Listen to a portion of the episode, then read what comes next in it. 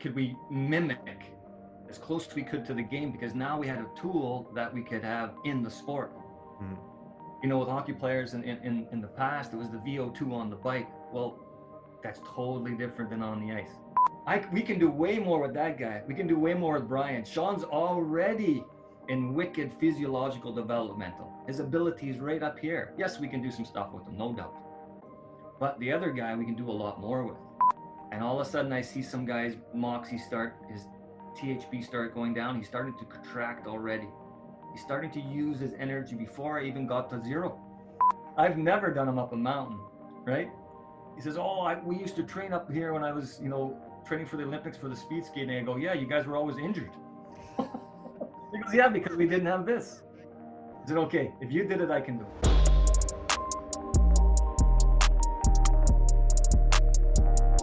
Hey Brian, how are you doing? Welcome back to the podcast, my friend. Hey, Sean, it's great to be back, man.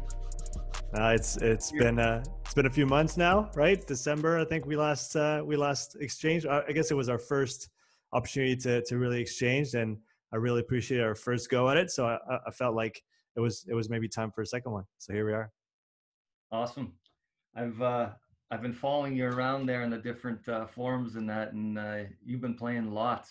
Yeah, yeah, and I, I've stolen that term from you a few times playing because it's really kind of what what it comes down to. You know, talking about the Moxy and and those new toys as you call them. Um, it, it's really about okay, we have now maybe a, an understanding of what might be going on, but we can't be sure, so we we have to keep trying and playing, as you say, and try to try to figure those things out bit by bit. Hmm. How's how's the? If I could ask you a question, I know it's your show and you're supposed to ask me. No, why, why don't we just flip the script? You go for it. yeah, it's just when I see someone like uh, you're like a, a little kid again in the play in the play in the playground, right? You're uh, Yeah. you want to play and you have these toys and uh, how's the P100? It's good. It's good. I've been I've been using it uh, myself, and I just gave it to Nico, one of my athletes. Uh, we did a we did a, a step test with him uh, last week, and uh, from what I could uh, parse out from the the information that we collected, the last not the last one, but one of the things that uh, asks to be improved is is perhaps his respiration. And so I've been uh, I- I gave him the unit, and he's been playing with it um, a couple Bluetooth connectivity issues, but very, I mean, minor stuff. Uh, other than that, the fact that on one, and I know they're doing lots of work on the development of the app right now to to just make it better. Uh, they're working with Daniel as well uh, to to just to try and make it as user friendly and and uh, practical as possible.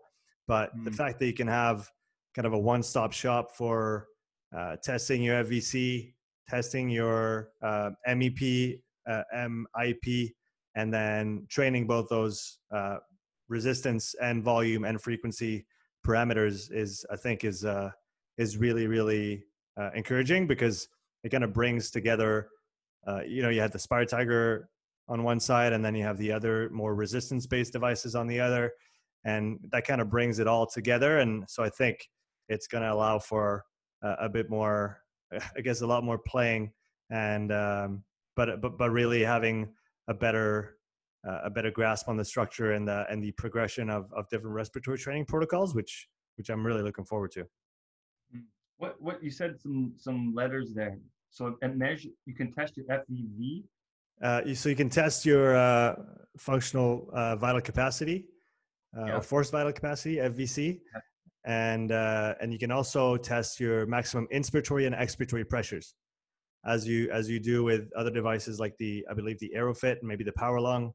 Um, They do that as well, so you can do it all on the one device, and then you can use uh, percentages of your uh, forced vital capacity as uh, as your training volume um, and and or you can add some resistance to the inspiratory or the expiratory uh, phases. Right now, you can't combine them, but from what I understand, down the line, you'll be able to essentially organize all those parameters as you wish, in whether it's intervals or uh, different kind of setups, so that you can really organize. You can organize your training exactly how you want, depending on those different parameters. What did you find? What do you find as the most difficult? Did keeping the inhalation? Are you over inhalation or over exhalation? so far I haven't challenged myself super high. I was trying to just get acquainted with the device, mm, and so so I haven't worked super high, but I've just found I've just found it a really good feedback tool on just focusing on your breathing. I think that in and of itself is, is really really valuable in my in my book. Uh, just being able to actually focus on that process that is so important for you know performance and health both. But if we're if we're talking about performance, just are you breathing where you need to breathe, or are you breathing with your neck and your shoulders? So I've been actually hooking up a band in front of me and around the back of my my lower my lower ribs uh, and kind of forcing myself to to breathe in uh, kind of breathe into my back so to speak. And and i feel you, you can really feel you can really feel everything working. And and then having the device to to encourage you to move a certain volume uh, it's it's really really helpful. So i think uh, again i haven't been able to test it enough to to draw any conclusions when it comes to uh, performance changes and things like this. Um, but just on the awareness side of breathing, I think it's a it's a huge plus to to have a tool like that to be able to work with. That's brilliant. Putting the the strap around you, so you it's you know like someone putting a a PT putting their hands and saying, "Put the air here." That's mm-hmm. brilliant. Yeah. Yeah. Yeah. So that's been fun. And right now, Nico, my athlete, is is using it uh, about three times a week, and uh, he's been he's been doing well with it, and he he he can feel that it's it's work like he, the first time he used it, he was like, "Whoa, I can feel my back. Like it's it's work. It, it's it's hard work." Uh, so at first you think, "Oh, breathing. How hard can it be?" But once you focus on doing it properly and moving, you know, significant volumes at, at high frequencies, you realize that hey, actually, there's there's there's room for improvement there.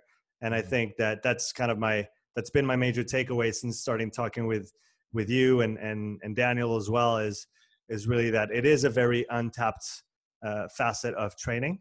Uh, I mean, not for you because every video that I see in, in your gym, every, everybody's got a SpiroTiger in hand. So you, you've made it a common thing where you are, but for many people still, especially down here, in, I mean, in Europe, I talk about those things and people look at me like I'm an alien.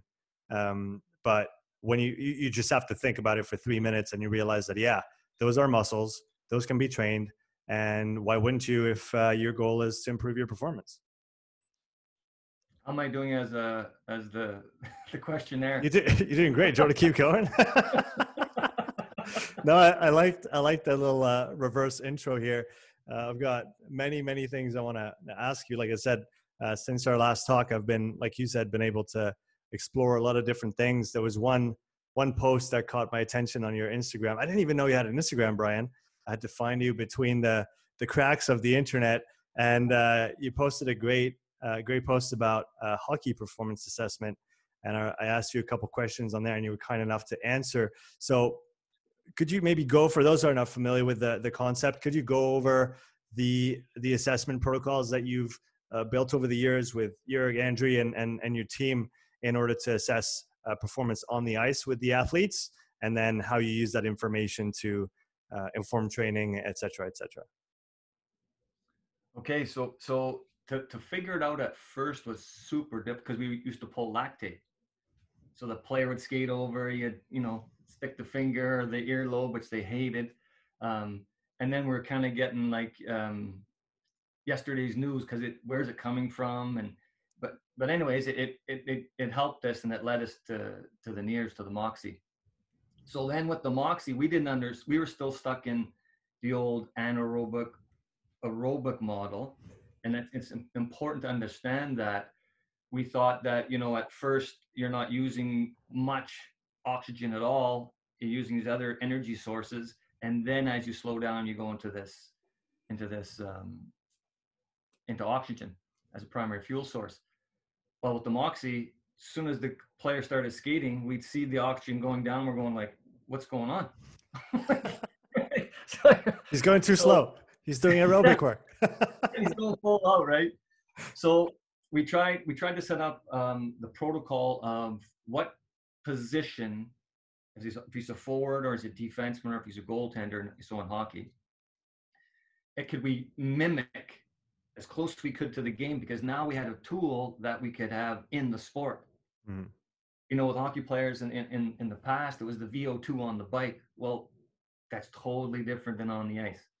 You know, guys like Daniel and and the guys that have Vernon when they have these portable um, VO2, the VO2 Master and that or the PNOE, uh, now we can use it in the sport.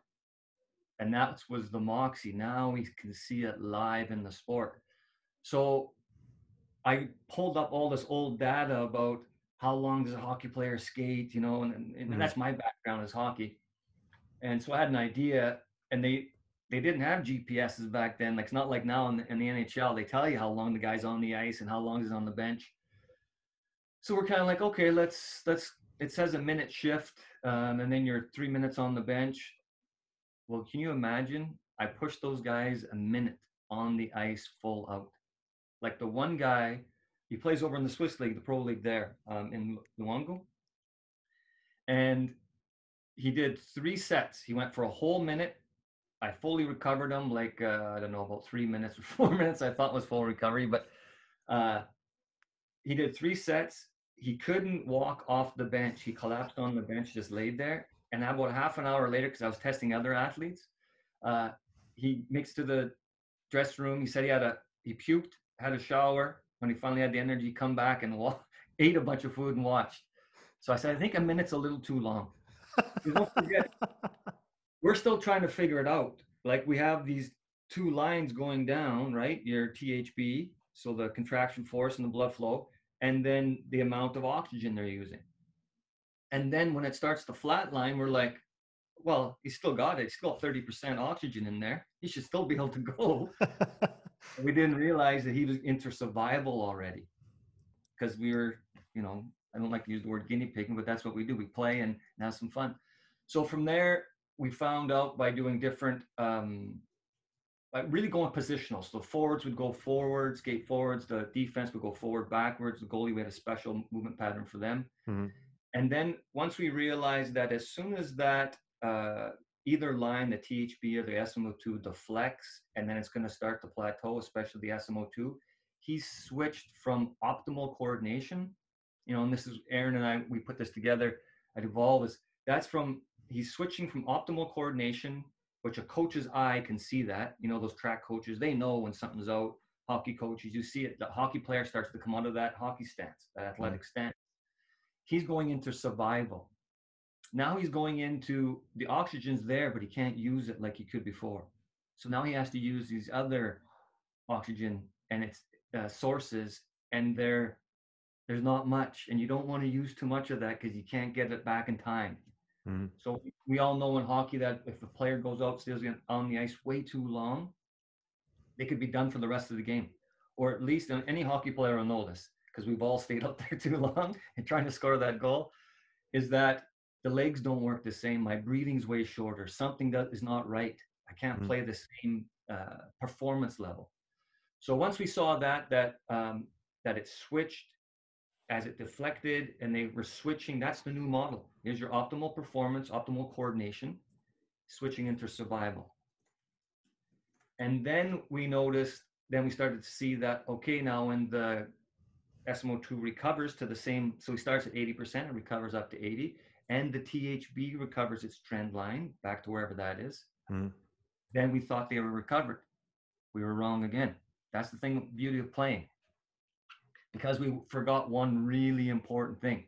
The most, what's the most important thing in your life? Breathing. See, we did it last time. You already know. Most people say my husband, my wife, my kids, uh, God, whatever that the, they believe is, right? But hold your breath. You'll let go. And when you let go, you'll know breathing is the most important thing. So when the SMO2 and the THB are recovered and your breathing's recovered, then you're recovered. And again, you can go play and test this. You soon as they soon as they start to switch from optimal performance into survival, you stop them, recover all three, and see how many sets you can do. So say you can do 20 shifts like that before you, the SMO2 doesn't recover or the THB doesn't recover or you can see that his muscles aren't used to pushing that hard, right? He can't have that endurance ability. And when we think of endurance, we have to think of it two ways. There's the maintaining that pace for a long time, or there's the repeatability. How many shifts can you do? So then next week, just push him into the survival for three or four seconds, and you'll see he won't do maybe half the shifts. Hmm. Or don't let him recover his breathing, and he'll do way less. So now you know. There's no one has to tell you. You don't have to read a book on it. You're going to see it live, and that's the beauty of it. So what we found out was pretty much there's outliers, but 17 seconds plus or minus three, that's it. That's optimal performance going at full out intensity. Now, don't forget, there's always those different things uh, depending on the exercise modality. If they can cheat a little bit, right? Uh, cheating, easing up, or if there's stops and starts, because that's going to put the hurt on you way more. So in hockey, we designed it that we want.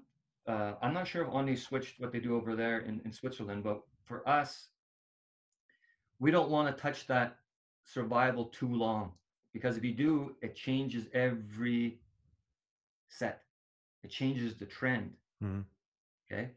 So if I want to know optimal coordination on an athlete, that's 17 seconds plus or minus. So we just put 20 seconds down. So we you go for 20 seconds, you recover for the minute 40. So then we're starting on one minute, three minutes, five minutes, seven minutes. It's super simple, especially when you have eight guys on the ice. So when I when I go into a team, I, I assess eight guys. Also, we want to stay where it's safe, so we want to stay in the middle of the ice. We don't want them skating towards the boards, especially if they start to fatigue. We don't want an injury. So that's how we kind of set that up. Now, when I do it for myself, if I'll do that so-called RIP test, recovery intensity profile, because it's it's really measuring his recovery. When you go full out, there's a limit, 17 seconds plus or minus three. So now, before you lose optimal coordination, you can keep going, but not at that same same intensity. So we want to see how quick they can recover, and that's ideal. So I need that test if it's exactly the same. If I have the other uh, performance metrics, so if I have time, I already have the distance. If I'm skating blue line to blue line, if I have the time of each guy also, now we can see and look and compare each training because I want it the same distance, right? If he improves his time, it's going to change something, right? On a bike, it's it's it's so efficient on the bike because you can keep them at the same tension, the same wattage, and then Mhm. you have the same picture of training, which is so it's a, such an advantage. And this and this is what I mean by that. If I get an athlete on a bike and I keep him at the same wattage and I do the same rip test, right? Is that if he has an 80% tank size and he goes down to 50% and that's it, and then he recovers back up. Well, I want to, he's got a limitation, which is not a bad thing. It's just what stops him. It's a really good thing because if he didn't have that limitation, he might die, which happens if they're saved, right? It protects the core, the organs. So, same thing in sports. Unfortunately, in sports, you got to slow down, but it saves you. And that's why we come in and we train them so we can adapt to that, build more structure, and last longer, recover quicker. So, on a bike, now I got this guy, he has a tank from 80 to 50. In a few weeks, I want to get that down 80 to 40, 80 to 30, 80 to 20. That's his sport. And that's what a hockey player's sport is. We want to tank around 80% down to 5%. And that's what we do. So when I train him, though, I don't put him into survival. So if I have a player, say it's a young player and it's only 14 seconds, he's going to start switching to survival. I stop him there, recover him. Because we want to work on coordination, maybe skating um, drills, or we have a skill coach out there working on certain movement patterns, passing, uh, shooting. So now we always want to keep an optimal coordination. But now, you know, the old coaches, got to push them harder, coach. You got to push them harder. Well, we can do that. We can do it unbelievable now. Now that's when we have and put them into survival.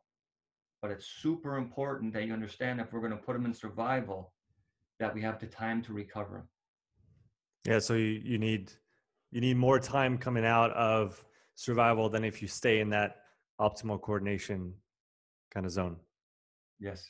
Yeah, and and so I was going to ask actually on that, how how often do you use or how often do you get the guys to go into survival training, and then how much of it do you because because again it's it is a lot more stressful and so you have to dose it properly. Right. Perfect. Yeah okay just to finish off the second part of that question because mm-hmm. i went on a tangent there so then how do we how do we take that athlete and train them once we get those metrics so say i have a player that lasts 17 seconds full out repeatedly and he recovers in 90 seconds so to me you just got to look at the stats now. They're on the NHL. They have the exact ice time they have, the recovery time and the ice time. That's how the shifts work. And you can see when guys get fatigued and they start to come out of their hockey stance, they're done. And then they'll bend over on their stick. So you can see that. But now we have these metrics where we can go to the coach and say, hey, look, and the strength trainer and whoever else is involved in the situation, the skills coach, and say, this is what your athlete can do if you push him, if he's in the World Juniors where they just go, they just go full out, not like the NHL where they can glide a little more, you know, it's more organized. That this is his, his metrics, and we can improve that. That's what we do with all this fancy equipment. We're physiological. We see the physiological developmental ability, the PDA. The coach sees, they have the scouts, they see the performance, they see how many goals he scores. Uh, let's put it this way the coach comes to me, Cozy, we're going to draft either Sean or, or Brian. Which one should we take? They both scored 50 goals in junior hockey last year. Which guy? I said, well, what other test do you have? Well, we have the psych test and all that. They're really, really close. We don't know. Great families, great history. Dad's played minor pro, the whole bit. So super close. They could be twins. I said, well, give me, I need eight minutes in the room with both of them. At once would be even better because then you can cut my time in half and it doesn't charge that much. So then I put a Moxy on them. On ice would be ultimate, but there's a couple exercises we have that are very close. And I'll instantly get a physiological developmental ability of both those hockey players. One player has a tank that goes 80 down to five, and the other player has a tank that goes 80 down to 50. Which one do we pick? The bigger tank. Why? Oh, or not. If if they're both no, sorry, the other way around because they have the same potential and one has even more potential for development uh, on the physiological side. See, we're done. See how long this interview take? You already got it. That's it. exactly. I, we can do way more with that guy. We can do way more with Brian. Sean's already in wicked physiological developmental. His ability is right up here. Yes, we can do some stuff with him, no doubt. But the other guy, we can do a lot more with. So then, how do we train that? Well, if he has a tank that goes down to 50, he needs to utilize it more. So we have to do different ways of utilization. That jumps one way, obviously. We find out what the limiter is. We'll get into that later. But survival training, right, puts the hurt on you and makes your you use more of that oxygen. It builds more mitochondria, more of the fireplaces. And now you start that tank goes down to 40, 30, 20. And now he scores 50, 60 goals now. So survival, how often? So the thing, the a, a real cool thing is when we look at training, it's not so much looking at the training. Yes, that's pretty much every guy I talk to, uh, any strength trainer, they're amazing at the how they look and how they figure out different programs, especially nowadays with the social media. Guys are doing some wicked things. You know, back in the old days, I'm 54, so back in the old days it was pretty simple and pretty much everyone did pretty much the same thing. So nowadays it's incredible stuff. It's the recovery is the key. Because say we just start with an athlete and you know you give him a, a, a, pretty good workout it's pretty hard but he can recover the next day. So you have Omegawave you have your Moxy you can test them. You have whatever uh, devices that you use to test recovery. Then the next day next week it, it the program gets a little more difficult a little more intense a little more load. Now it takes them maybe 36 to 40 hours to recover from that specific workout. Well, what if all of a sudden, you know, everything's good? The alignment has joint strength, you know, he's starting to put some structure on. And you say, I'm going to push this guy today. He's ready for it. We want to work on the pumpkin, the, me- the mental, and we have to go into that survival because in a hockey game, if you lose the puck and you stay out there a little too long, you still have to back check. If you skate to the bench, the coach is going to go, huh, you ain't going to last long here, kid right? You got to back check. So you need to be able to use those other energy sources. And there's the argument that can we store more of that stuff? You know, that's that's a great discussion too. But if you believe so we can store more, well, let's train it then so we can store more. So now you're going to put them in a survival workout. So when we do survival, we don't we don't want it sport specific because their pattern, the coordination pattern is going to go way off. They're going to use different muscles like we were talking about before. So say we do a simple thing of squats until that green line and brown line go down and then the green line plateaus. Now we know we're in survival. The brown line is going to, the blood flow is going to go up because it can create a venous occlusion and then it's going to go across and now we have an arterial occlusion and we have their tunes playing. We have me shouting. We have other athletes shouting to keep them going because we don't want to get that line to come up. Say the guy's wicked mentally tough and he can last like say 50, 60 seconds. Soon as he stops doing the squats, immediately he drops down and does push-ups. But now the blood has moved down, just like when you're freezing on the mountain, it moves into the core. Now it's moved down to the legs. So before he could do 50 push-ups, now he can do maybe eight. But we don't let him stop. We're yelling, we're playing the tunes. He goes down to his knees, he keeps on moving, and maybe he gets 30 seconds out of that. We fully recover him. And we do that four times. Now, if you can handle four, that's seven days out. He's seven days cooked, give or take. We still can work on respiratory. We still can do other stuff. Just we can't push the muscles at all. So now we know that that's too much. It's super important the recovery that we can recover him. So when designing a training program, it's all about the recovery. We can put whatever training program we think he's ready for and, and push him in optimal coordination, dose in the survival. But unless we know if he's recovered, we can get in trouble. People call it overtraining. How can you have overtraining if you're not recovered? It's underperforming syndrome. That's from Jörg Feldmann. It's not recovered properly. That's why he can't perform. Not because he's overtraining, it's because you didn't recover.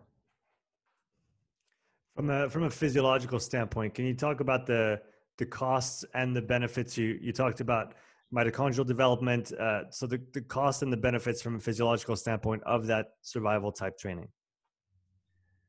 Whoa, that's that's probably a question for Aaron.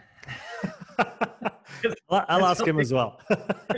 Because he'll take you down the rabbit hole for about 45 minutes. I've gone the first time I met Aaron, not the first time, uh, we did a Moxy event, the first Moxy in in the States, um, in Minneapolis, Roger's hometown and Aaron came and, and him and I talked after, and I'm like, Phew, that's a sharp guy. So years later, we, we hooked up again. I was down in the States. I come up, my wife and I in the RV, and, and uh, I went and saw him and I said, Hey, I have one question for you. If you answer this question, I'll hang out for a couple days. Otherwise, I got some places I got to go. so the pressure was on. So I said, and it, it ties into the survival. I said, I push a player super hard today. Tomorrow, I put them on the bike, put the Moxy on, and I start going. And when he does a little sprint after he's warmed up, the SMO2, the, the energy, the oxygen should drop down, but it doesn't. It might even go up. Explain that to me. I have his voice menu uh, memo, 45 minutes. He took it right down to the cellular level. It was brilliant. It was like, I said, oh, there's my new Jurg. so so obviously now we're partners. I'm, I'm, I'm in the company with them. So what happens is, and we should take it just a step back. When we think of of what we try and do is we put the person in their sport. That's the beauty of the Moxy. You can t- assess them in their sport. We're looking for what is limiting the performance. Now we have to remember that's day to day. That's based on the environment. Is it hot? Is it cold? Right? It's really hot and they're running. Totally different game totally different day performance. Um, and what happens in their life? The mental right? Any little type of stress what do people do? They hold their breath. What do they do? They're contracting. When i ask athletes when they come into me and we start to get to know each other i say show me your hands put them on your lap and they'll put them they'll be like this. And i'm like whoa. That's how much tension he's carrying. That's my normal. Why are yours like this? It's like there's a little lever and it's just pulling the tension I'm gonna yell at you and your hands will go like this. Pretty soon they'll be closed like a fist and you can hit me because I'm yelling at you.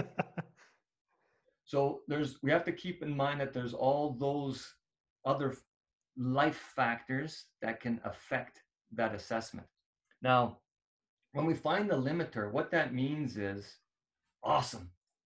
That means I just found something that in your sport we can train, possibly train to be better, to improve your performance. So if you're smart, you go, Cozy, find the Sean, find the limiter so I can get better. It doesn't mean it's weak or it's diseased. It just means that it cannot, we can improve it for a better performance.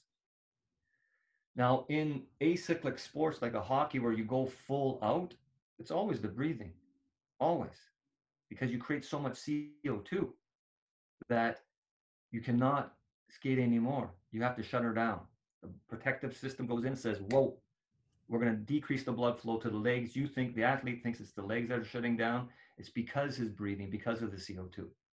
That's why you train on the breathing machine. Now, could he blow air off? Could we teach them that?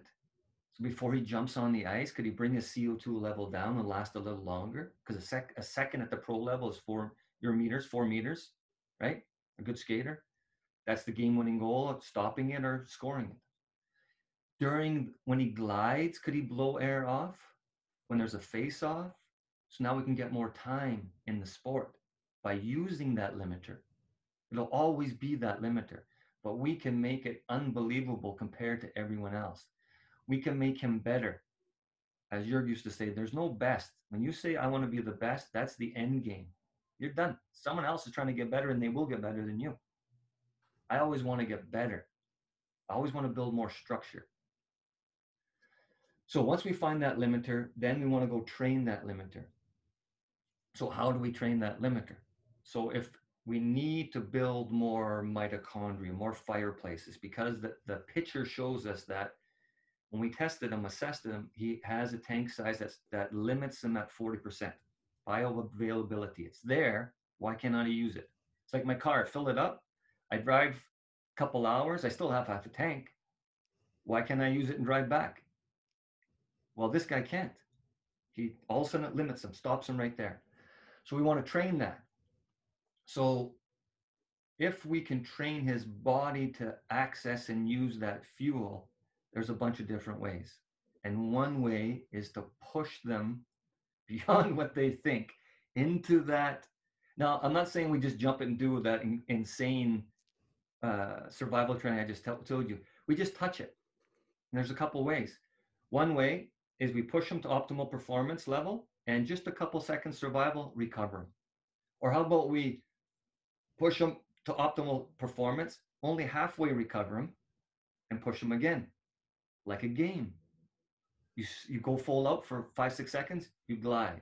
You go full out, you glide. And then we can add on three times doing that, four times doing that. On the survival, we can add to that. On the breathing, we can have him on a bike, on a slide board, and we can have we can do the same thing, but we can limit his breathing. We can bring his CO2 level up. So now that chemoreceptor in his brain, there's no oxygen sensors, it's chemoreceptors. So there's a CO2 sensor saying, whoa, whoa, whoa, it's too high. You're to blow something up in the pumpkin. While we can readjust that range so he can handle more CO2. And that's a deep discussion. That's what we're doing lots of research on. Um, so now that will build more mitochondria. There's another way. There's a bunch of ways, but another way is what if he's in the middle. His tank size is like 50 and it goes down to 30. I need to both ends. I got to build delivery and utilization. Well, we know if we get an athlete and we do endurance, either type of endurance, on a bike for an hour straight, or maybe it's a hockey player, a soccer player, they do not like that. So let's go on the bike for five, like sprints, little sprints, five seconds, recover, five seconds, recover. Same thing. Same thing, get the same picture. But he can do that for an hour. Maybe we do five second sprint on the bike and then breathe for a minute. Five second sprint on the bike or 10 second sprint, whatever you want, whatever you figure, however he adapts.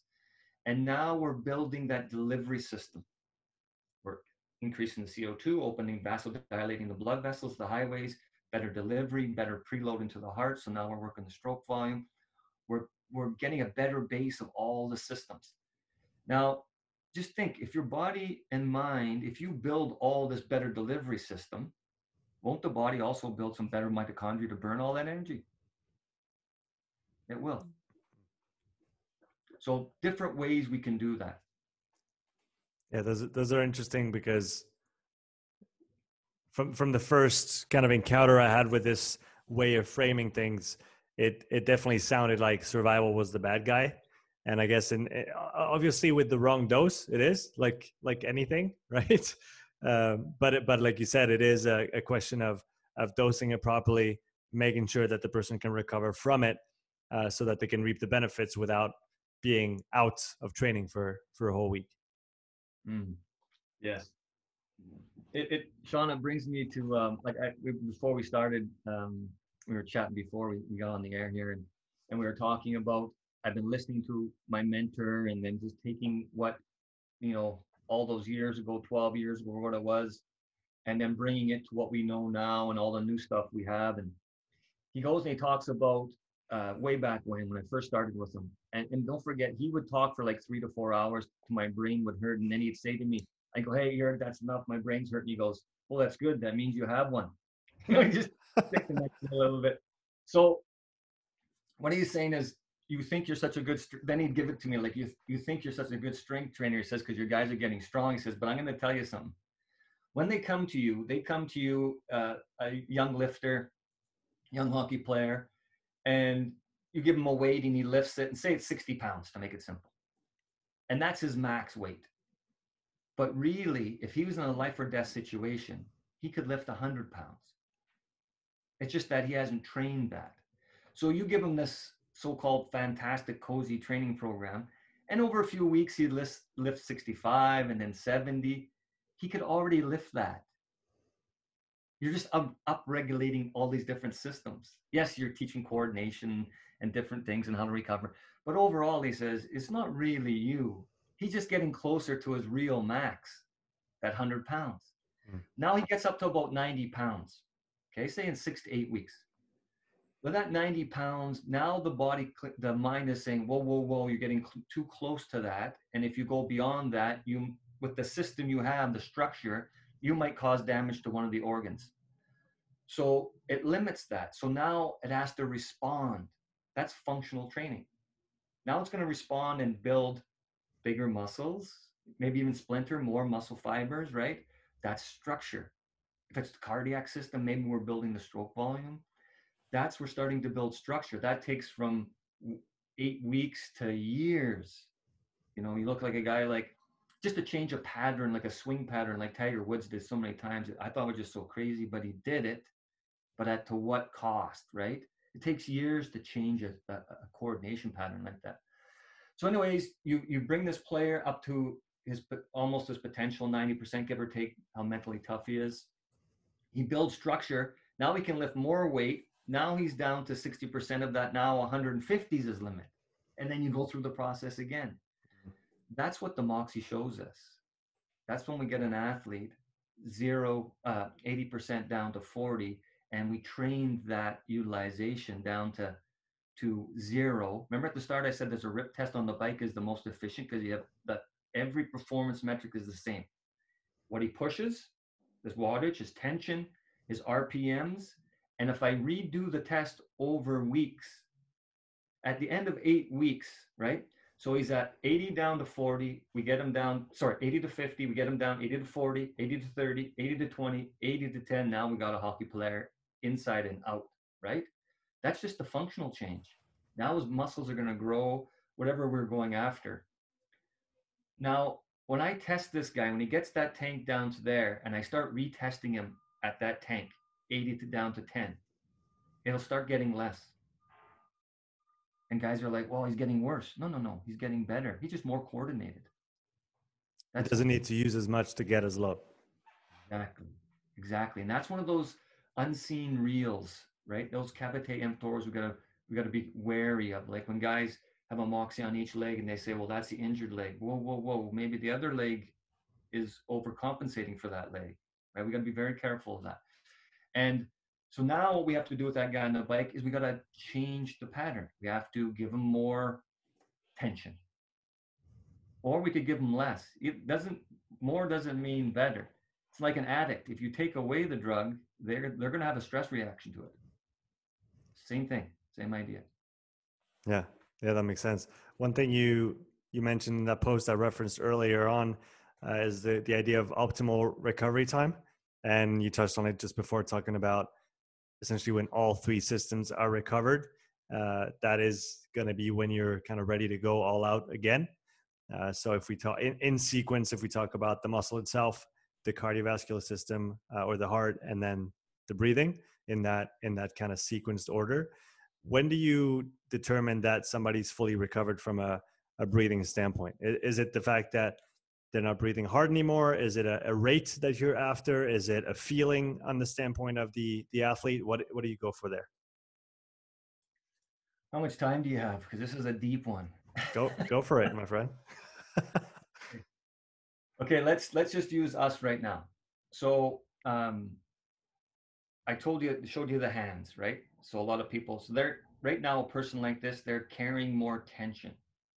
So if we think of of this, if as as trainers, we want to bring the athlete to the ultimate in energy level, the ultimate in all these different skills there is no limiter they're all compensators right it's it's just what compensator is not doing its job the best today because maybe it's too hot so more blood has to go to the skin to cool me down so obviously that's going to be a limitation that day okay but i should have a tool in there that i can adjust my breathing or whatever i need to do to help with that so when we look at this tension is taking energy. I'm wasting energy by this. So I've got to get my athlete here, relaxed. Okay, so I have to get him relaxed. So what about when he thinks about something, especially when we're dealing with pro athletes? They're so right away. They're defensive. They're give me more. I don't want to be cozy. Don't give me a speech. Just tell me what to do so I can go friggin' work out. Right? Don't tell me the why. Just tell me how I work out. So just as soon as they get upset, and you can put a Moxy on and try this. I'll, i I did it with Patrick, you know, from Este from mm-hmm. We're on a bike together, and we're just doing a warm up. And the whole goal is we have heart rate on, we have our Moxy on, is to keep everything stable, stable as possible. And my mine is fairly stable. And I look over at his. So as soon as the music would change, or he'd get an idea and start trying to talk about it, explaining it, you know, he's so he, he, he's a great storyteller, right? the Rambler, he just can uh, uh, just gets excited about it while his Moxy and his heart rate are changing. So any thought changes. Now, any thought at a high level person, they hold their breath. So when we have athletes, we teach them as inner performance. That's the base level, right? You have to know how to operate this before you do anything else. Yes, you're good in your sport, but to make you that much better, especially with a pro guy, like 1% is huge. We want to look at what's affecting your ability. When I line those eight players up on the ice for the rip test on the ice, on purpose, I do this. I go, okay, boys, relax, right? You're going to go as quick as you can, in control, no one wiping out. They haven't even heard anything after I said as quick as you can. They're going full out, which is great. And then I'll go, I'm going to count you down 10 seconds, nine, eight. Now, once I do that, I'm watching the screen. And all of a sudden, I see some guy's Moxy start, his THB start going down. He's starting to contract already. He's starting to use his energy before I even got to zero. Mental. So right away, we know that guy definitely needs that. Other guys you'll see and they'll just sit there. It's unbelievable. And then they go. So we have got to deal with the mental first. So how do you deal with mental? Because it, it's it's crazy. It's like a Mike Myers yesterday, yesterday, yesterday. Okay, three days ago kind of scenario. Is that I have to use my brain, my thinking to stop my thinking? Good luck, right? it, it, we've had this conversation before. You know, uh, my girlfriend doesn't call my wife, but when I was younger with my girlfriend, I started dating at 16 with her, ended up marrying her. Uh, she didn't call me at lunch, and I'm like, oh my goodness, maybe she maybe she found someone else, you know, we're in high school. She wants to break up. I better, I better phone her and break text. You know, I didn't have a text back then. I better phone her and break up with her before she breaks up with me. And all of a sudden she calls and she says, "Oh, sorry, honey. I, I know I call you at lunchtime every day, but I went to get her a gift because it's our year anniversary." Now the other side of my thinking goes, whoa, whoa, whoa, Cozy, you got to go down and get her a gift. You got to make supper for her. You got to do this. She's a great girl. Now, if I hired you as an advisor and you were telling me this information and I didn't call you, you better drop her right now. Oh, she called you? She's the greatest. I'd fire you, right? You better not be in charge of my money. Financial advisor, because you're telling me both sides of the story. So what can we use? What tools? Well, breathing. Breathing is the first thing that you did in this world. That's the last thing you'll do. You as soon as you came in, you inhaled and then you exhale. You inhale and you exhale. It's your best friend. It's always with you. And then at the end, once you exhale, if you don't inhale again, game over, tilt. The pinball machine is done. Okay. Well, how many people breathe efficiently? That's the question, right? That's that's the ultimate question. So when we, as soon as my phone rings or buzzes, pay attention to what happens to your breathing. Do you hold it, right? Well, how many times throughout the day does that phone ring? How many times do someone cut me off or someone say something at work that upsets me? Any kind of so-called stress. To me, stress is a challenge. Thank you very much. Opportunity for me to get better. But for a lot of people, it shuts them down because they do this. I'll over exaggerate. And at the end of the day, they get home and they need a drink or they need to work out or whatever to relax this to this. This is like this, it becomes chronic. Their breathing is way out. They're over breathing all the time. If you have one of these, a CO2 sensor, you put this on a little mask and you can see instantly that my CO2 level is way down. There's, there's a couple methods in a couple books they tell you that controlled pause or positive maximum pause that you can just assess yourself just without that machine and it's it's it's really close the correlation is unbelievable so now these people we have to correct that because their breathing has become has become chronic now if your breathing is out just a bit if you're over breathing your co2 level goes down now, if my CO2 level goes down, it doesn't unload oxygen as efficiently in my muscles. You see how it starts going? Now my kidneys have to work harder to get rid of stuff because my system is not doing it properly. My breathing is not doing it properly. It's causing a slight vasoconstriction. Now the heart rate has to pump harder. Now I'm not working on the stroke volume. It's just one after the other. Now I'm in a chronic state and I'm a world class athlete.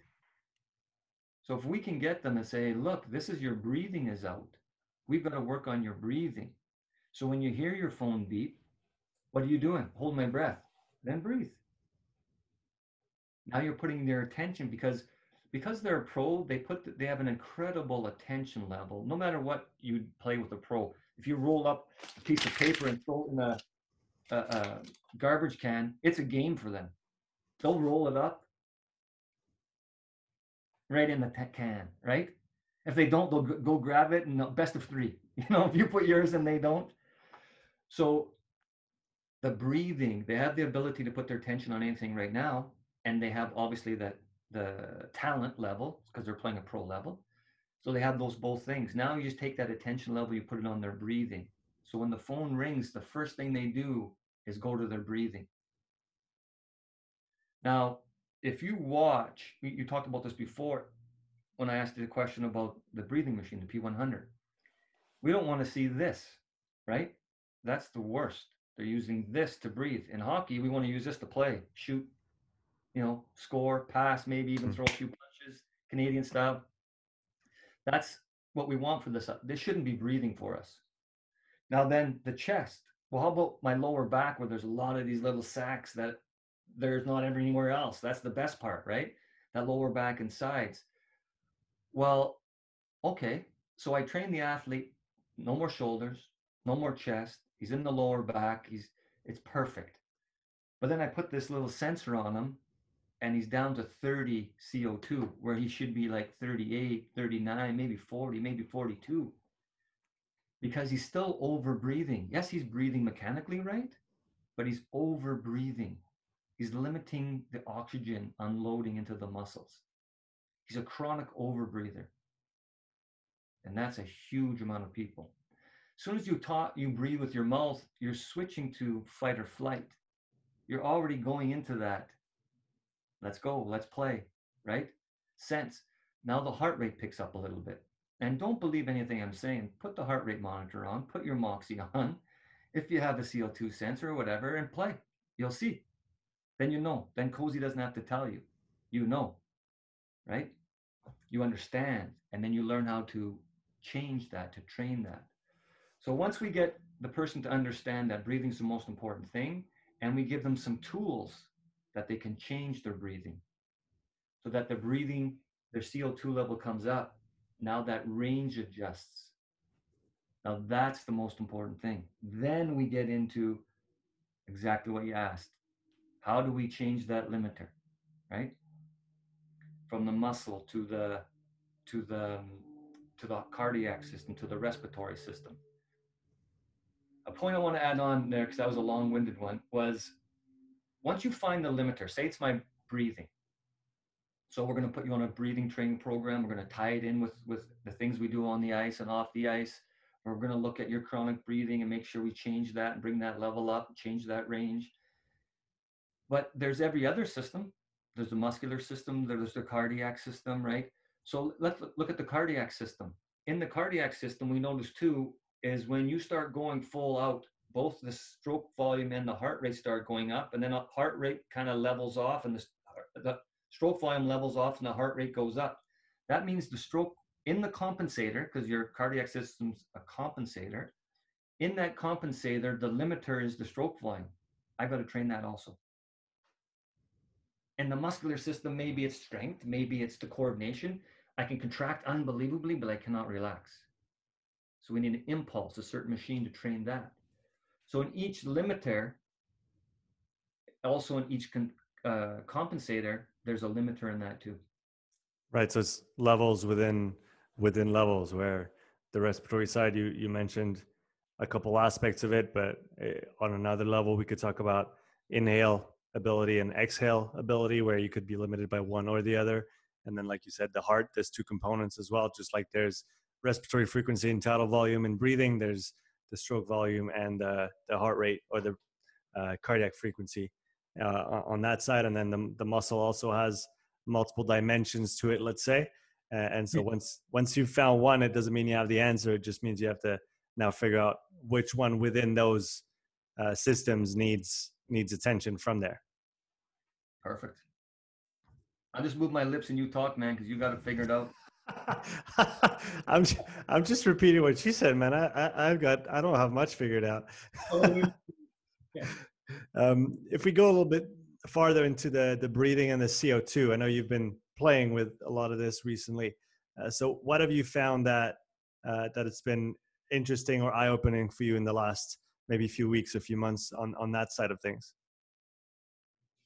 Oh, yeah. So the thing with the with the breathing, just what I said before, is about.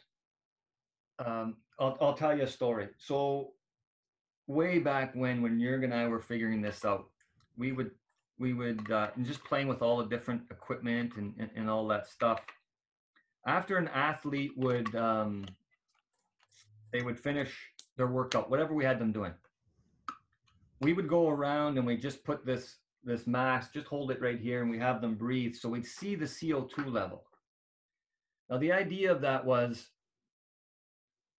the athlete worked out hard you know, say he did a bunch of sprints on a slide board or sprints on a bike or whatever he was doing, squats or lunges or whatever. And he was creating a lot of CO2. So we figured we'd find that they're gonna their CO2 will be really high and we want to blow that off. We want them to breathe that off. So then we give them a, a certain breathing um, protocol. And once that breathing protocol gets back into range, they were done. And then they can go home. So what, what we're doing is we're decreasing the recovery time by the kidneys or whatever else uh, you know, your nutrition everything else, you're going to do that. But we were essentially trying to re- decrease the recovery time because back to the question you had before about survival, how many times can we get survival in? Well, ideally, our top guys can do it twice. That workout I described, they can do it twice at peak, twice a week. So instead of recovering in seven days, they can recover in three days. Un- incredible. So the strength gains are through the roof. So with when we want to test their recovery, but a lot of athletes after that workout, their CO2 was low. How does that make sense?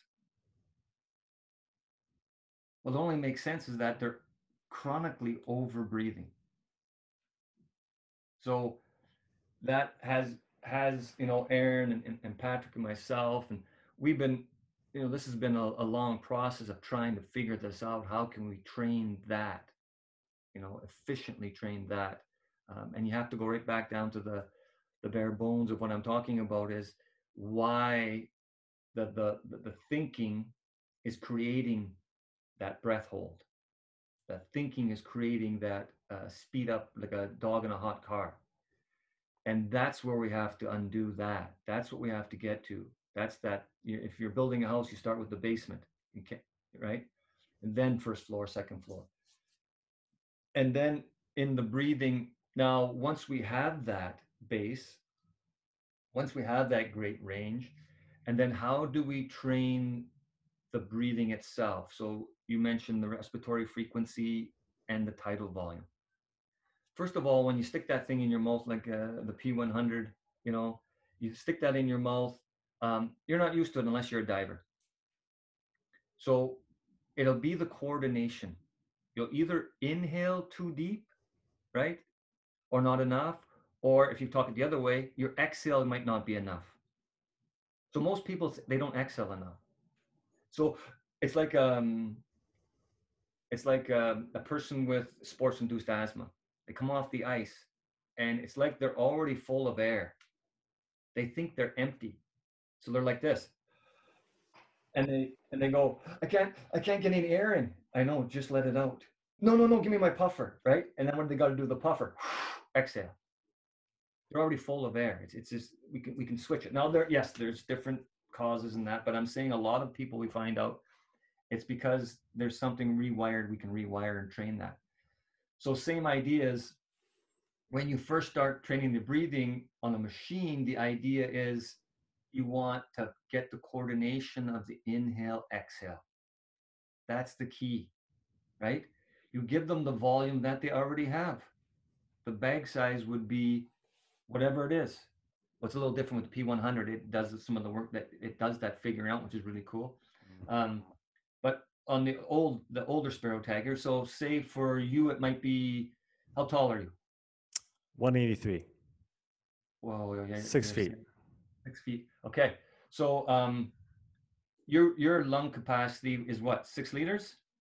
Uh 7.1 last time i checked. Whoa whoa whoa whoa. Uh, that that was actually up from 6.5 before i started using the SpiroTiger and the p100 but keep in mind I'm in an untrained status right now, recovering from an injury, so I haven't been moving a lot of air, and so I'm I'm I'm guessing I was at 6.4 when I when I first did this spirometry, uh, and then I did I did I did I did a handful of sessions with the P100 and SpiroTiger, maybe 10 total over three weeks, and then I redid my spirometry, and I was at 7.1, I believe uh, liters on, on my FVC. So, which is still it's above range, but I mean, I, I don't know if my my background and my training has obviously has maybe has some influence on that.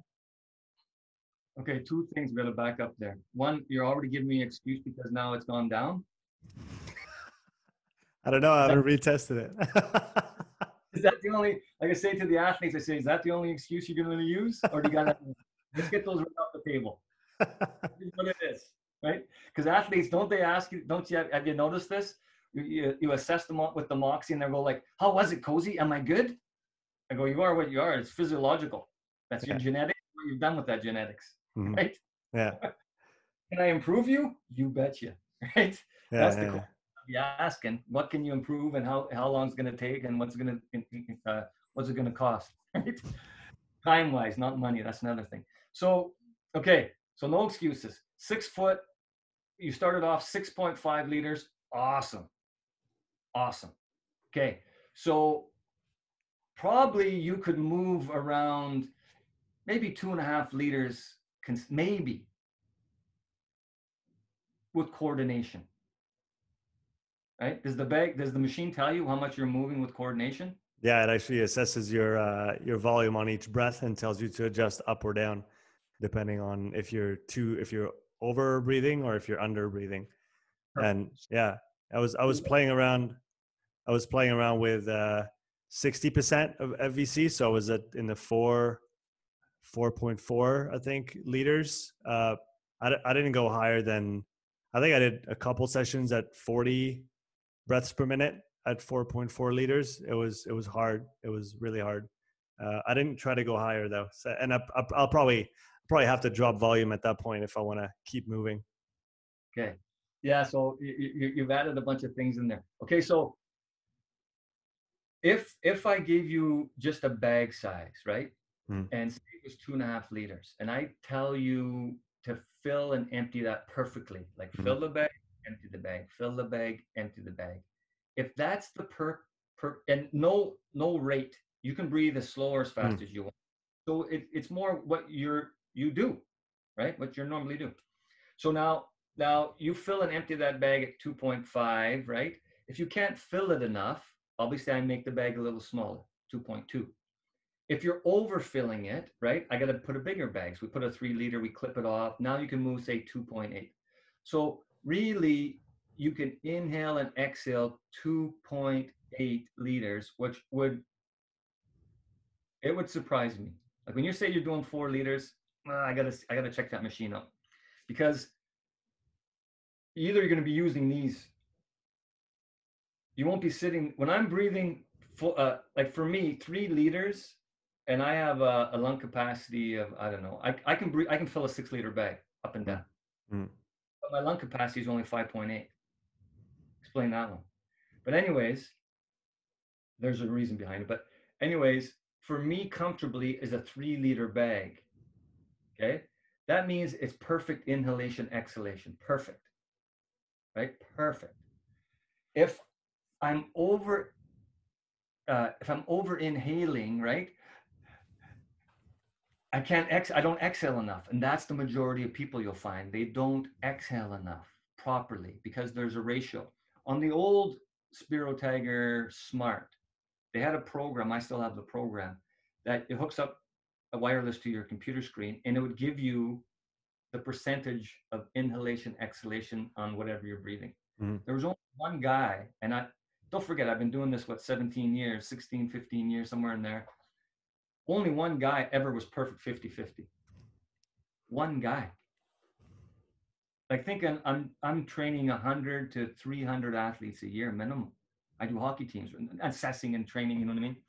So every year, there's only one guy 50 50. So it's such a skill. But, anyways, once you get that inhalation, exhalation relatively the same, relatively, then you can start to play, right? Because the goal is you want the most volume, right? That it doesn't take the most energy for your sport. Mm-hmm what happens is when we when we assess with uh, VO2, FitMate, PNOE, whatever they're going to assess you with, in your sport, you'll see that all of a sudden the tidal volume and the respiratory frequency go up. The tidal volume, just like the, the stroke volume, levels off and you increase with respiratory frequency. Mm-hmm. Don't forget this is dead space, right? So now you have to take minus this from whatever air you're moving. If you're only you moving half a liter every breath, you're breathing 70 breaths per minute, you're moving a lot less than that, 0.25 less than that. So super important that you can increase your volume. You need both.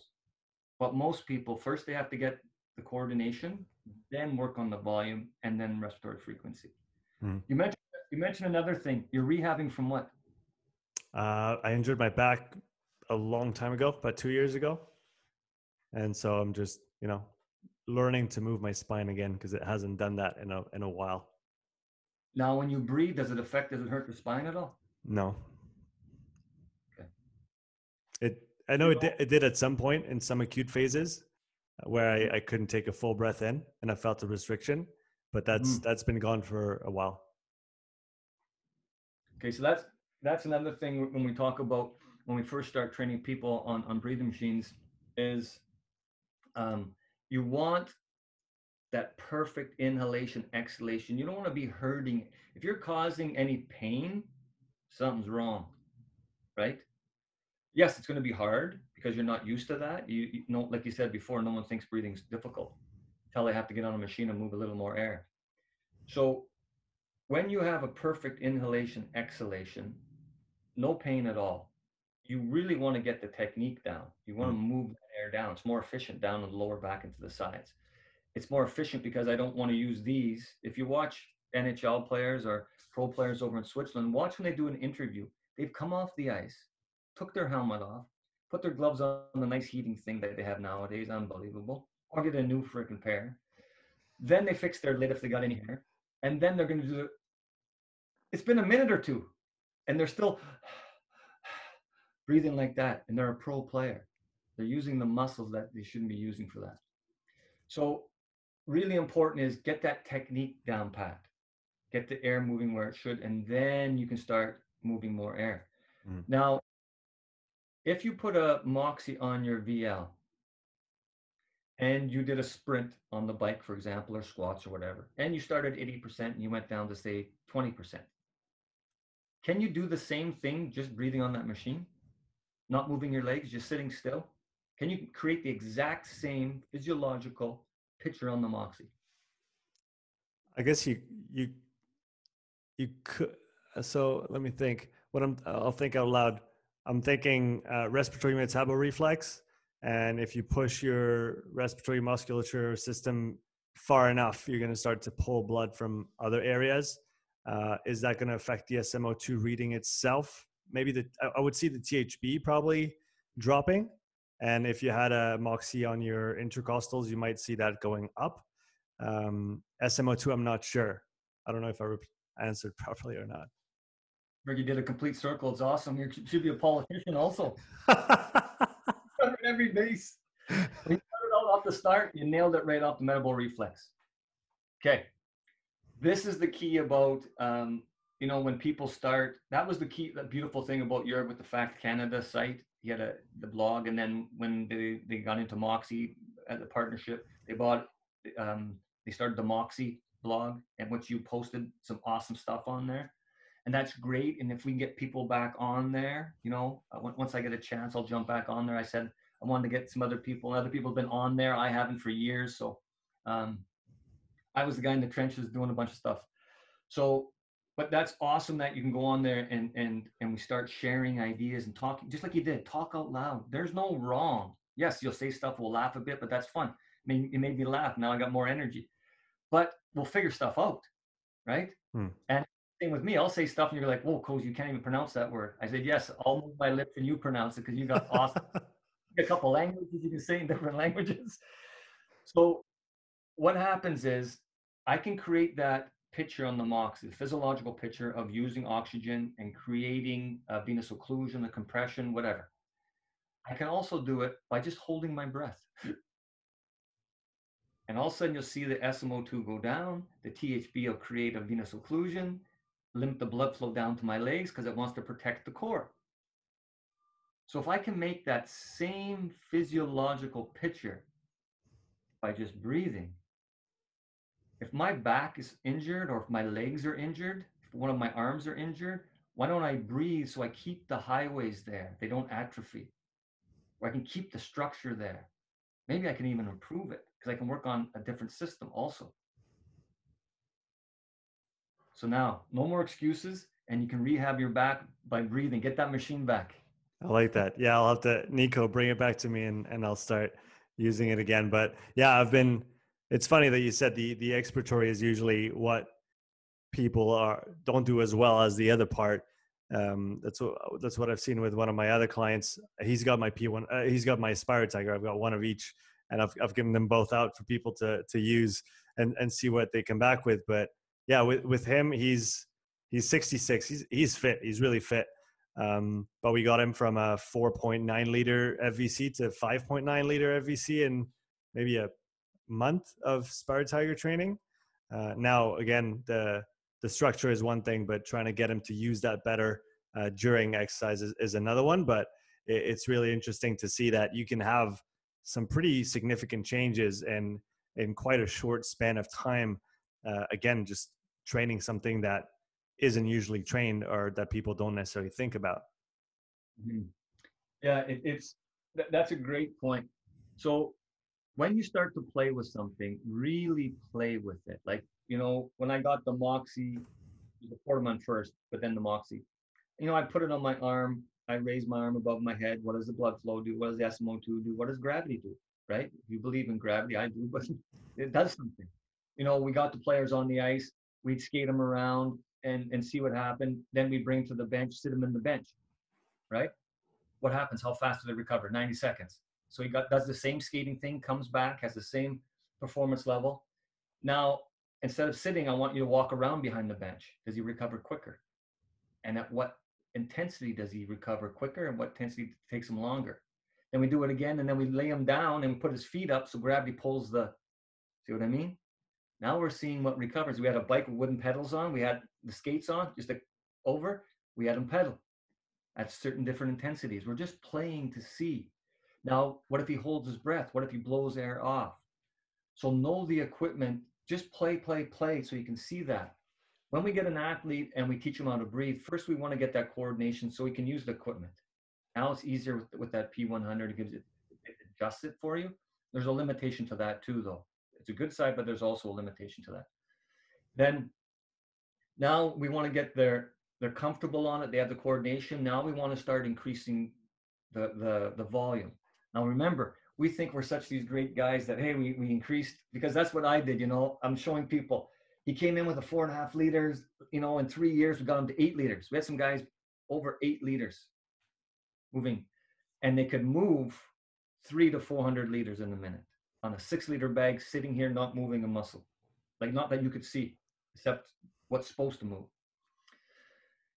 Don't re- don't forget what i said before. When they came in they were at 60% like you said uh, that that told you you're at 60% but you could really do 100 if you had to. Right. if i pushed underneath water and held you there you would go a lot longer. Mm. yeah right? no it's uh, no no it's i'm totally with you there. It's not it's not some magical change. It's probably just that he had that volume, he just didn't know how to use it. And now we all we've we, we haven't given him bigger lungs. We've just taught him how to better use what he already had, but couldn't access because he wasn't using it, right? Exactly. Yeah. But in that gift, hmm? what a gift that is, though. You just gave him. Right? Well, yeah, because uh, uh, yeah, one liter, it's it's significant at that. I mean, it's it's almost I don't know, fifty off the top of my head, fifteen percent of room that he gets to play with now, and now he has to learn to use it, I guess. Uh, but yeah. that's that's part of the game, right? Is that the rower that you had the, on the site there? Uh, no, no, it's uh, oh, was it? Yeah, yeah, it was it was him. It was him. Uh, so we, yeah, we, and uh, and I did uh, the the graph that I put up recently on Instagram. That was that was him as well. Uh, so it was a, a, combination of a little bit of training. He, he, does a lot of physical activity outside of our sessions, but uh, I see him once a week. We do some rowing, some strength training, uh, very basic, and uh, he does he does his respiratory sessions in between. Uh, but it's it's it's I guess it's interesting to just see now the training process through that new lens and be able to assess what's going on physiologically on an ongoing basis. I guess that's probably one of the things I'm most excited about with the Moxy now and moving forward is that beyond the assessment capabilities of the the tool, just to monitor training on an ongoing basis, like Aaron talks about using Omegawave and Moxy together. The Omegawave gives you gives you the kind of the systemic view of the uh, the I guess the the brain and and the heart on a on a day to day basis. But then the Moxy goes not one step farther. It's just another layer of detail within the session itself. You know, how many sets can you do? How many reps can you do? And that that brings some really interesting thoughts in my mind, especially when it, when you when you start talking about global load management because I feel like a lot of people are talking about this right now because it's it's obviously a thing. You have to manage load in order to manage recovery and and, and optimize performance. And there's all these things that are put in place to optimize or to uh, to, to to manage loads talk talk about GPSs, uh, quantifying sprint meters, and and stuff like that for field sport athletes. But now you have a tool that can give you on a set by set basis or on a rep by rep basis, are you actually producing the adaptations or doing the work that we want you to do or not? Which means potentially you can save a ton of volume that you wouldn't have to do and then recover from just because you know it wasn't productive volume because you have the direct feedback. That is beautiful, man. well, thank you. that was good. Like I say, I'll just move my lips because that was perfect. That's exactly what we do. Maybe you know what? Let's play devil's advocate a little bit. Uh, we did talk about this off air before, but maybe getting into the the the, the idea that there's a lot of people that are uh, going to get their hands on on Moxys uh, in the in the near future. What are some of the pitfalls or some of the things that we need to pay attention to uh, when it comes to using a, a device like the Moxy? I'm thinking, you know, maybe not putting all our eggs in, in one basket kind of thing. Uh, for the new users out there, what what do they have to keep in mind? Even though that that technology gives us a lot of really really valuable information if we know how to interpret it and then use it, but at the same time, um, what are some of the, the, the the mistakes that we can make with it? Great question. Okay, so first of all, and and the, was the most difficult for me was the most difficult for me because you're put me through it. Andre was there also, and, another hockey player, and his brother, um, and uh, a player I trained. She ended up being running my training center uh, out in BC. Um, Shelby Ballendine, she was over playing hockey overseas we were in um, Jurg's hometown. Uh, what's the uh, Davos? The mm. amazing rink. Out, outdoor rink is. Uh, have you ever been there? I have not. They got an outdoor rink that has a roof that opens up and closes. like natural ice. It's unreal. Um, we were, we were Andre and I we were looking at running hockey schools there, but it's all booked. But anyways, so we're we're we're in, in Davos and we put these Moxys on our legs, all of us. Now Florin, the brother, um, he has diabetes, so Jurg was had a different protocol for him. But for Andre, Shelby, and I, it was explosive hockey jumps up that mountain to that restaurant way up there, up that ski hill. And I looked at Jurg, I go, I'm 48 years old. I show the hockey players and I look smooth because I'm only doing one or two, right? You're gonna do these hockey jumps side to side. I've never done them up a mountain, right? He says, "Oh, I, we used to train up here when I was, you know, training for the Olympics for the speed skating." I go, "Yeah, you guys were always injured." he goes, "Yeah, because we didn't have this." I said, "Okay, if you did it, I can do it." So now we start these explosive jumps, all three of us, up this mountain. Now, in our minds, I already know because I've been working with this technology with the, the pedal for, or yeah, not pedal, the Portamon first. I already know that don't go into survival. But it's still in your mind the anaerobic aerobic model. You know what I mean? Like there's no way I should do these sprints up this mountain, these explosive hockey jumps up this mountain. There's no way I'm making it up there. But I'm saying, hey, it's a challenge. Let's do it. So I'm just, I have a watch on. So I have no, there's no graph. So I go by feel, right? And as soon as I feel my breathing going to start to change, I look at the watch and I can see it's it's gonna you know it's like 80, 70, you know, it drops quick all of a sudden 60, 50, 40, 30, 20, 18, 17. Now it's starting to go into survival. So I hmm. stop and recover. I recover my breathing, the feeling, and then I go again. So I go past the restaurant because in my mind it didn't make sense. I'm still stuck. Now, Andre, he's never done those explosive jumps. He's not a hockey player. So he fell apart right away. That totally different reason, muscular. Shelby was pissed off because she's way younger than me and a pro hockey player at that time. She won't try to keep up to me, so she went into survival. It shut her down. I went past the, the restaurant, up the mountain more, came back down. Those guys finally got up there, and I said, Well, for sure, for sure, we can throw that anaerobic aerobic model out. Mm-hmm. It's a new model. So with Aaron and I and, and Patrick, with Evolved, it's the optimal coordination or optimal performance survival model.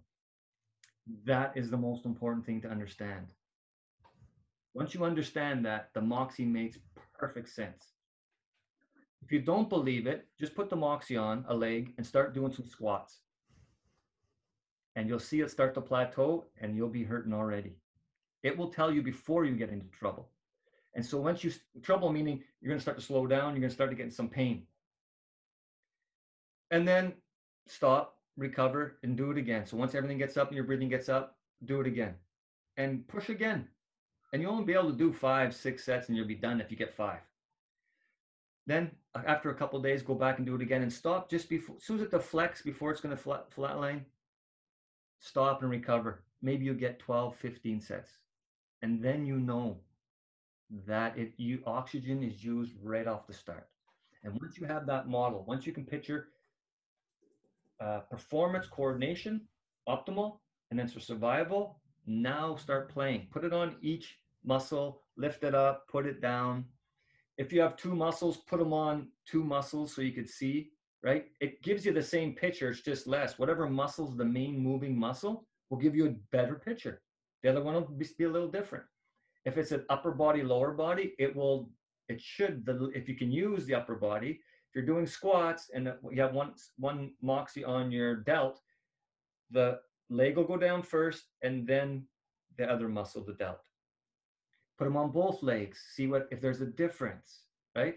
Put them on your forearm and squeeze, squeeze, squeeze, squeeze, and then relax.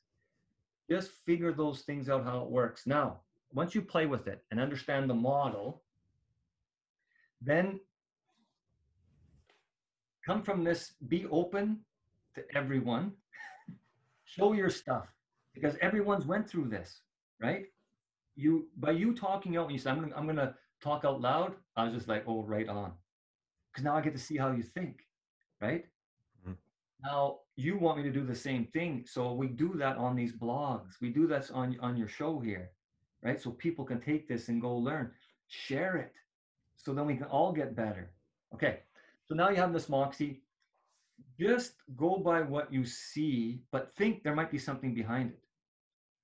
So let's say you want to know what first.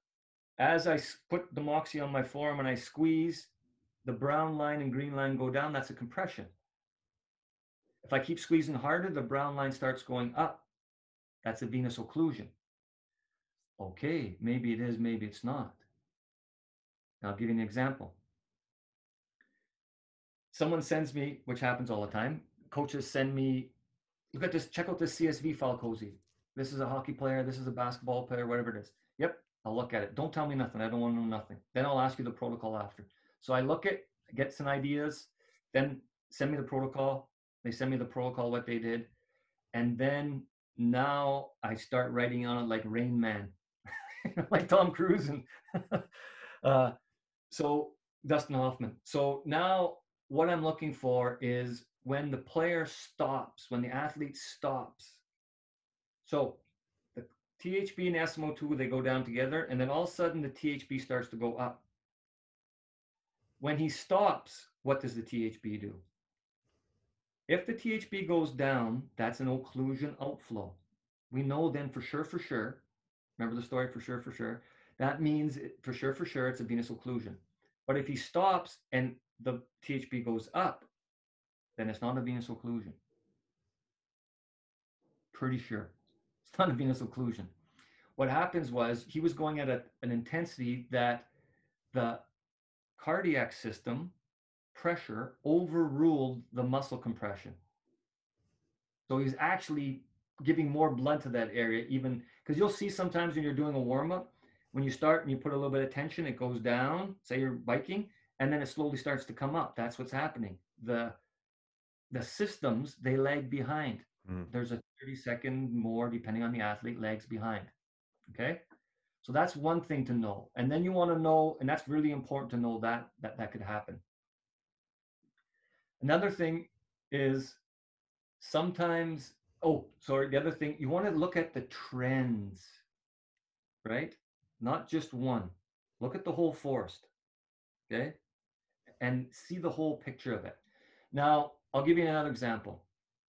You and I are going to do sprints. And as soon as the coach yells, go, we sprint, right? On mine, it immediately goes down, both the SMO2 and the THB. But on yours, it goes up a bit. And then after a couple seconds goes down. What does that mean? You're not as good as me? mine goes down right away. I can use mine more. Or are you better? You have more time with yours. Here's we got to think. Now we're starting to think, talking out loud. If I had a garden hose and I put a board on it, that's where the Moxy is, and I stepped on that board, where would the water go? It would go both directions, right? So on the muscle, it goes venous. It can't come back because there's the safety valve, right? But it goes arterial back, pushes it back, and that oxygen, that oxygenated blood comes back in once you release a little bit of pressure. So that means you might be have way more powerful, forceful start than I do. That's what we want to see in hockey. And then nice and easy, nice and easy. So those are the things we got to start thinking. Why do I see that? And then get on get on the forum or or find someone like Evolve that can help you out, or find someone like you that has experience and ask questions. Right? There'll be one crazy one that you might see if you, if you ever work with someone like a rower, if he's a top guy. You'll see that. Say you're doing like a 515 with them, right? Say you're doing a 515, and when he relaxes, right? Normally the THB and the SMO2 will go up for that minute relaxation, then come down, then he starts putting tension on again, right? Rowing. Then he relaxes and goes up. On new rowers or highly efficient pro guys, you'll see, you might see where when they stop, it goes down. The SMO2 or the THB? Both for a bit, but then the SMO2 will go up, but the THB will go down for sure, for sure. Mm-hmm. Why? So the THB going down for me after after a work interval, that would be the uh, the occlusion outflow reaction, where there was a blockage, so there was an accumulation of of blood volume under the sensor, and when they release the muscle tension, now the blood volume can go back uh, out, let's say, and so we see a drop uh, of that volume under the sensor, and then the SMO2 going down from what I've heard, and that's maybe something that you can shed some light on after we've we've we've dealt with with the question you just asked me. Um, I've heard that it was a respiratory supply deficit when you had a SMO2 drop at the end of a work interval, at the beginning of, of a rest interval. Um, but I don't understand what that means and how and what, what what it's caused by. It's something that I've heard used as as a term, respiratory supply deficit, uh, but I'm not actually sure uh, where it comes from and, and what it means, um, and or, or why that SMO2 would would drop after a, a work bout. So maybe you have that answer. okay. Or, but but let's go back to your initial question and uh, yeah, I, I, I don't necessarily I don't think I don't know if I have a, an answer as to why the SMO2 would go down after the work bouts. Um, no, I don't have an answer on that. You nailed it. So on uh, on a new rower, someone that's new to it, they're going to create a venous occlusion from, you know, like like another thing. Put the Moxy on, right? Each different muscle, and so try your biceps first, right? Don't no swinging, but try your bicep first. The best way is put it out 45 degrees and just go from here. Mm. Do you know what I mean? There's no cheating there. Okay, a little bit, but anyways, is less. So you'll see with the Moxy, like you take one pound, it's a compression. 30% of your max, give or take, will be a venous occlusion.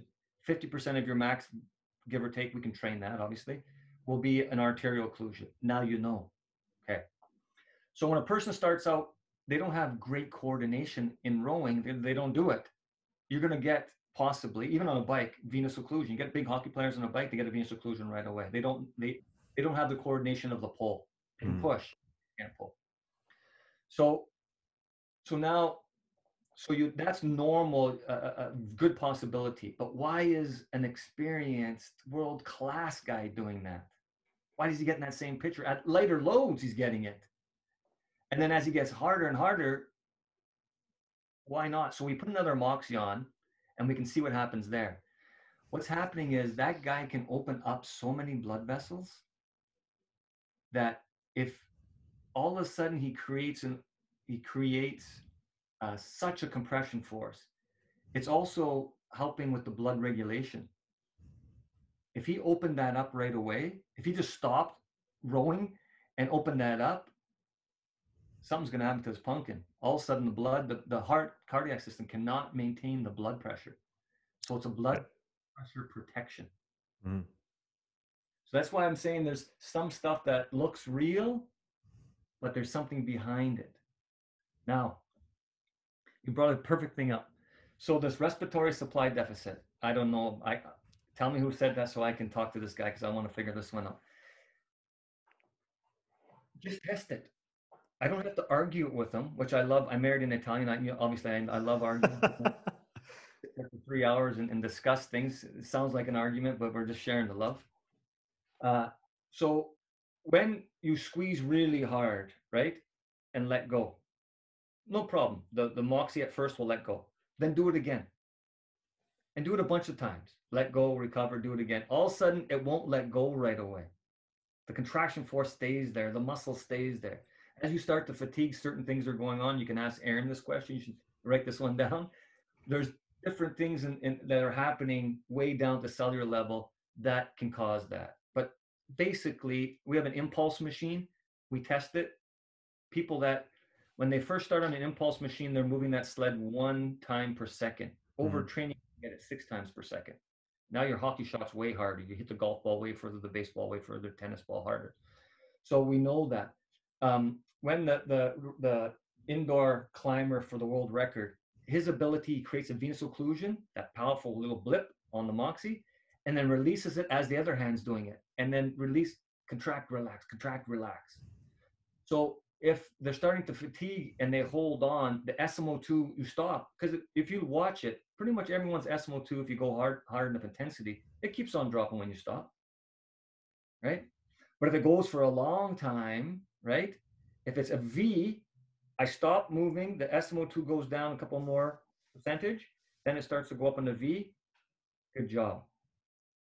If it stop, it goes down and then it goes to like a U, well, then the ability to blow the CO2 off is a limiter. Uh, or, or it might, like you said before, it might be a muscle coordination issue where you keep the contraction longer than you should. Uh, yes. And and that I guess that's when you were talking about Aaron, what that brought to me was uh, uh, all the all the pumps at the at the cellular level. So we talk about calcium, we talk about uh, all those uh, sodium, I believe, as well, and and then you got water, and then in and out of the cell, and then depending on that, you are gonna restrict the ability for the the fibers to actually fire properly, and and and as a corollary to that, relax properly, and that's probably the big it is and it, it, that's been i guess there is this graph maybe a little tangent here uh, brian but there is this graph from from the russians back in the day where they show the difference between a, a beginner uh, and an, an elite uh, level athlete and their ability to contract or and relax different different fibers. Uh, and the biggest delta is not in the contraction speed it's it's in the relaxation speed. And and so that's like you said, that's where the, the, the best make the difference is that they can essentially polarize their contractions to the point where it's on when they need it to be and it's absolutely off when when they're done so that they can recover better and faster and then do it again at a at a high intensity than you and I could because we're probably essentially leaking uh, energy by staying contracted longer than we than we should. Does that make sense? Absolutely. That's what we see. Mm-hmm. If you change the Moxy, the Moxy set at a two second delay. What you're seeing has already happened. You know what I mean? It's delayed two seconds. You can change that so it's quicker. You'll see when a hockey player or a runner or whatever, when they start taking off, it'll be like a venous occlusion, venous occlusion, relaxation, venous occlusion, relaxation, and then into a compression. If they're a very efficient skater. If they're not, it just stays in the venous occlusion. Right? Depending on what you're doing, the exercise modality. Um, the other thing about the Moxy to finish that was a beginner is play. So I always say put a heart rate monitor as much as you can. Yes, it doesn't give you the stroke volume, but the THB, that's another question. The THB can give you the stroke volume in certain situations. But the reason you want that on is say I have you doing a bunch of sets, whether it's a 515 or say it's a, a, rip test, and your heart rate goes up each successive set. And then all of a sudden it plateaus and then it starts to go down. Whoa. Now, why is that happening? Is the cardiac system the limitation? So then, I, if if I was doing, I would just do another set, and say you're on a bike, for example, and now I just give you some dumbbells, light dumbbells, and have you do a movement pattern for the next set Hmm. to see if the heart rate can go up, because then we know it's not the heart rate, because now it goes up because you added two more limbs to it. If the respiratory supply deficit, if that's what you think, if you've you've checked the muscle, that is the relaxation, you can train it. There's certain machines like the impulse. Also, just have him hold his breath at the end. Mm. Do things, then you can see what well, what happens if I hold my breath. Oh, it does go like a, a U. Right? Then you know. Or have him, if possible, breathe at a little faster rate. If he can, if he's if he's trained, right? Have him breathe at a little faster, deeper rate so he can move more oxygen, move more CO2. Then maybe you get a better V in that. So see what you see, try, talk to people about it. Ideally, you got to find an expert, right? You you know, with us with Evolve, we have a um, a, webinar coming up. Used to do the seminars; it was so fun. Get all these pro guys coming and college guys and that. And it's such a great place just to uh, exchange ideas. Zoom's a little different, but still, you you learn what we have and how we use it. Um, so we have this webinar coming up and then from that, we have mentorship. So guys that want to dive deeper. So if you want to know all the stuff about the cellular stuff, we got Aaron. You want to know more about the body, we got Patrick. If you want to know about the breathing and all that ties in, and and a guy in the trenches, we have me, right? So then we mentor you through those those those steps because yes, it's it, they've made it relatively easy. And when Roger comes out with the new um, the new app, which is going to be awesome. That's all the stuff Jurgen and I wanted in there years, and Andre obviously wanted in Mhm. there years ago. Um, we'll be able to overlap stuff. You'll be able to hit stop. You know what I mean? So when Mhm. guys send me uh, those, that's the other thing. If you're going to send someone a CSV file or an Excel sheet, make sure you start the person out on the same time, like either on the 30 second mark or the minute mark, right? If, if it's not a rip, if it's just uh, you're assessing the athlete in the gym, that way when i can look at it i can see that. That's very important. I know exactly when you started them and when you stopped them. It makes my job a lot easier. I don't have to look in more in depth. And that's good for yourself when you want to compare stuff and look at, at stuff back because the new app you'll be able to overlap each one.